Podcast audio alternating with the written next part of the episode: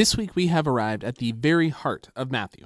In fact, some scholars argue that Matthew has put this chapter in the center of his story about Jesus on purpose, to highlight what this chapter, chapter 13, is saying. See, in ancient Israel, if you were telling a story, you didn't highlight something by putting it at the beginning or at the end, as we might today for emphasis. You highlighted something by putting it at the very heart, the very center. And that's where we find the collection of parables that Jesus told about the kingdom of heaven. These little stories, vignettes, analogies, allegories, tales, pictures, they're meant to bring to life what it is Jesus is announcing. What is this kingdom all about anyway? These were probably told in different times and different settings originally. They were probably told over and over again over the course of his ministry, but Matthew has collected them all thematically together at the center of his gospel because they are the heart of Jesus' message. Sometimes, when it comes to reading the Bible, the sheer familiarity of the stories can actually get in the way of us hearing them for what they are.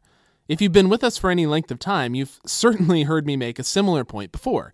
But that's because it's true. Our world, our culture, has been shaped by these stories that we have in the Bible, and that includes the parables Jesus tells. We're used to hearing them. They have a familiarity, and we kind of know what to expect with them. When the prodigal son returns, his dad is going to come running. When the sheep gets lost, the shepherd is going to find it. When the seed gets scattered, only some of it is going to sprout.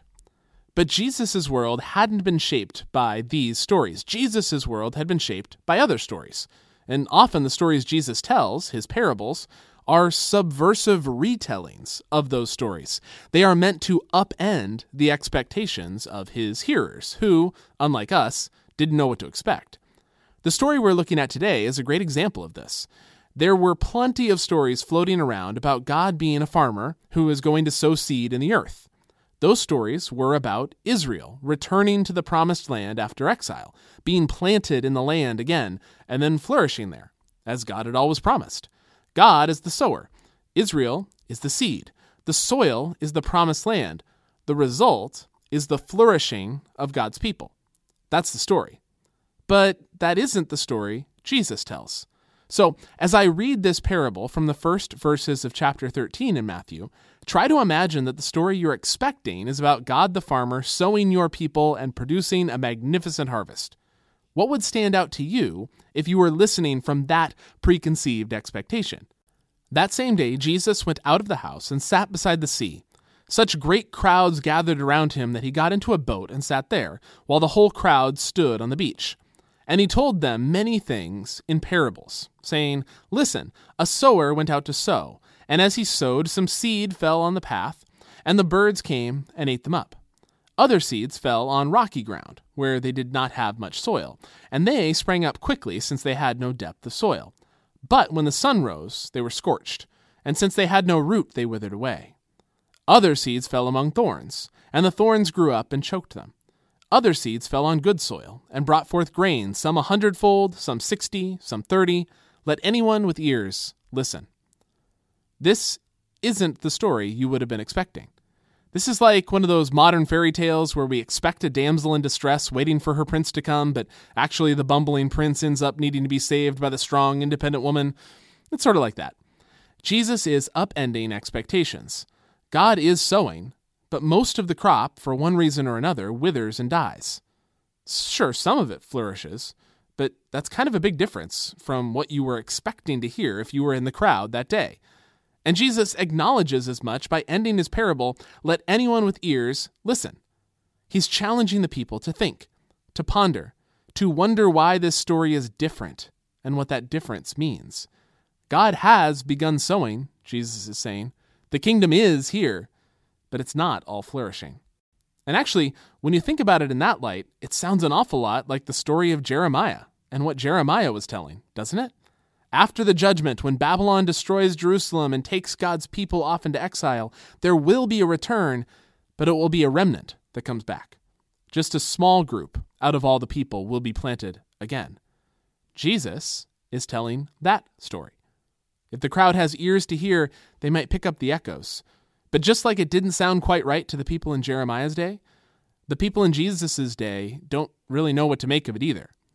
God is sowing, a flourishing crop will come, but not for everyone, just for a remnant, those who are the good soil. This is what Jesus goes on to explain to his disciples when they come to ask him what on earth he is talking about, starting in verse 18. Hear then the parable of the sower. When anyone hears the word of the kingdom and does not understand it, the evil one comes and snatches away what is sown in the heart. This is what was sown on the path. As for what was sown on rocky ground, this is the one who hears the word and immediately receives it with joy. Yet such a person has no root, but endures only for a while, and when trouble or persecution arises on account of the word, that person immediately falls away. As for what was sown among thorns, this is the one who hears the word, but the cares of the world and the lure of wealth choke the word, and it yields nothing. But as for what was sown on good soil, this is the one who hears the word and understands it, who indeed bears fruit and yields in one case a hundredfold, in another sixty, and in another thirty. Jesus' call to those with ears to hear is be the remnant. Be the good soil that flourishes when the word of God's kingdom is planted in you. Because not all who think they are a part of the kingdom will end up experiencing its life. For one reason or another, they may find that life never comes because they weren't on the road to life in the first place. Jesus' call to us today is the same. There are people who look but don't really see.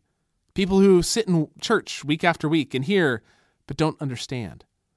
We see the same dynamic that Jesus is telling this story about playing out in the church today. People hear the news about the kingdom of God, the invitation to join in what God is doing, bringing God's goodness and justice and life to the whole world, and living as a part of that. And some people don't understand a word of it. This isn't the news they were looking for, and they walk away without any growth springing up at all. Then there are those who hear the news of the kingdom as a message of personal growth and comfort. Your marriage will get better. You'll feel good about yourself. Your kids will be better behaved, and your teeth will be whiter. And they say, Sign me up. They receive the news with joy. This is fantastic. But then things get a little harder. Their kids still seem to have problems, and this better marriage isn't as easy as advertised. Those close friendships that they were told would come out of that four week Bible study don't ever materialize they lose their jobs or they lose a close family member, even though they prayed that that wouldn't happen. And they wither away because this Jesus thing isn't paying off the way it was supposed to. My life isn't easier, isn't happier. I'm still in pain. Forget this. There are those who keep showing up at church, keep doing all the things that they are asked to do. They read their Bibles, they pray, they serve in the children's ministry, they give to the building campaigns. But when you really drill down, They've organized their lives around the pursuit of money or power. Their trust is ultimately in one of the many idols out there that lure us in and promise security and the good life. And so, despite looking like a healthy plant, the fruit of the Spirit, the life that comes from living as a part of God's kingdom, it never really materializes. But then, there are those who hear the word of the kingdom of God, the invitation to join God in what God is doing, and they do understand it. They don't hear it as a means to an end, a way to live an idealized life free of pain. They don't say, sure, I'll follow Jesus, but I'm really going to rely on my bank account or some other idol to keep me safe. They want Jesus' kingdom as an end in itself. They want Jesus, not the benefits that may come from Jesus. And in Jesus, they find life. When we think about it in this life, I think it begins to make sense of what Jesus says in between the parable itself and its explanation. Starting in verse 10, Jesus says this Then the disciples came and asked him, Why do you speak to them in parables? He answered, To you it has been given to know the secrets of the kingdom of heaven, but to them it has not been given. For to those who have, more will be given, and they will have an abundance. But from those who have nothing, even what they have will be taken away. The reason I speak to them in parables is that seeing they do not perceive, and hearing they do not listen, nor do they understand. With them indeed is fulfilled the prophecy of Isaiah that says, You will indeed listen, but never understand, and you will indeed look, but never perceive. For this people's heart has grown dull, and their ears are hard of hearing, and they have shut their eyes so that they may not look with their eyes, and listen with their ears, and understand with their heart, and turn, and I would heal them. But blessed are your eyes, for they see, and your ears, for they hear. Truly I tell you, many prophets and righteous people longed to see what you see, but did not see it, and to hear what you hear, but did not hear it. At first blush, this seems kind of mean on God's part. But what's actually going on here is the thing we've seen over and over again. When you walk down a path, it leads where it leads. When you are actually looking for personal ease and living your best life, you're going to hear the gospel in a certain way that meshes with that. You aren't going to actually understand what you hear because your ears have been misshapen in some way. You could go through every culture that has heard the gospel in the past 2,000 years and point out ways that their preconceived ideas have twisted the way they hear the message of God and God's kingdom. It's called syncretism, forcing the message to fit into the acceptable containers that you have in your cultural context. We saw this in the group storming the U.S. Capitol after kneeling down to pray before a cross and an American flag. That's not the kingdom of God. That's not how the kingdom comes. But there have been groups trying to violently bring the kingdom of God into being for thousands of years. When what you really care about is money or comfort or power, then the gospel becomes a means to achieve those goals. In other words, you look, but don't see. You listen, but don't understand. But the kingdom of God is not a means to an end, it is an end in itself. And only when we realize that, only when it is God that we want and God's kingdom that we hope for, not the benefits of God, only then will we find the life that Jesus offers.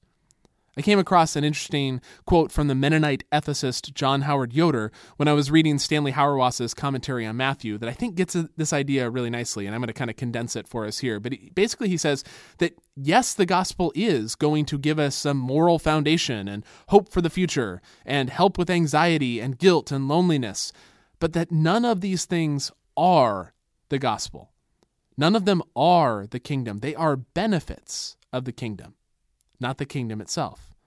They are the bonus, Yoder says, the wrapping paper thrown in when you buy the meat, the everything that will be added if we seek first the kingdom of God and God's righteousness. God invites sacrifice, foolishness. As we saw in Matthew 12 and Matthew 10, sometimes being ostracized by family or friends. Jesus offers loss of life, maybe, loss of money, certainly, things that many simply won't understand no matter how much they look or listen. But if we trust that the path Jesus offers is truly the path to life, if we walk on it, we'll find the abundance of a harvest 30, 60, 100 fold. Not because we are looking for that reward, but because when God is what we truly want, and the path to God is the one we put our feet on to follow, well, that's where we end up living. We walk the path and the road leads to a place that is fully characterized by God's goodness and justice, the place where life is truly to be found. So, which soil are we? Which soil do we want to be? Do we want the kingdom or do we want the benefits of it? And maybe this isn't a one time decision, but rather a process by which we can cultivate the soil in our hearts so that we might hear and understand the message that Jesus is bringing in the parables.